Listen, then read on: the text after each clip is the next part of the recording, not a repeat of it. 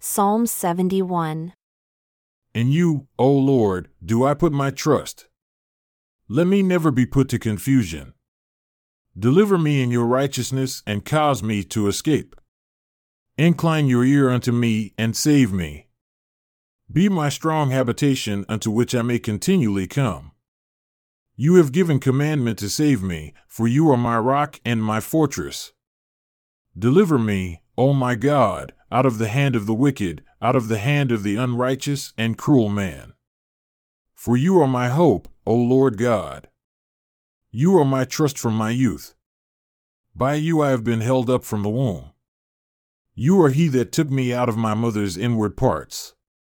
My praise shall be continually of you. I am as a wonder unto many, but you are my strong refuge. Let my mouth be filled with your praise and with your honor all the day. Cast me not off in the time of old age. Forsake me not when my strength fails.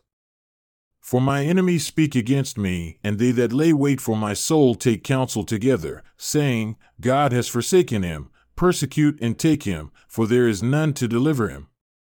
O God, do not be far from me. O my God, make haste for my help. Let them be confounded and consumed that are adversaries to my soul. Let them be covered with reproach and dishonor that seek my hurt. But I will hope continually and will yet praise you more and more. My mouth shall show forth your righteousness and your salvation all the day, for I do not know the numbers thereof. I will go in the strength of the Lord God. I will make mention of your righteousness, even of yours only. O God, you have taught me from my youth, and hitherto have I declared your wondrous works, now also, when I am old and gray headed. O God, forsake me not until I have shown your strength unto this generation and your power to everyone that is to come. Your righteousness also, O God, is very high, who have done great things. O God, who is like unto you? You, who have shown me great and severe troubles, shall quicken me again and shall bring me up again from the depths of the earth.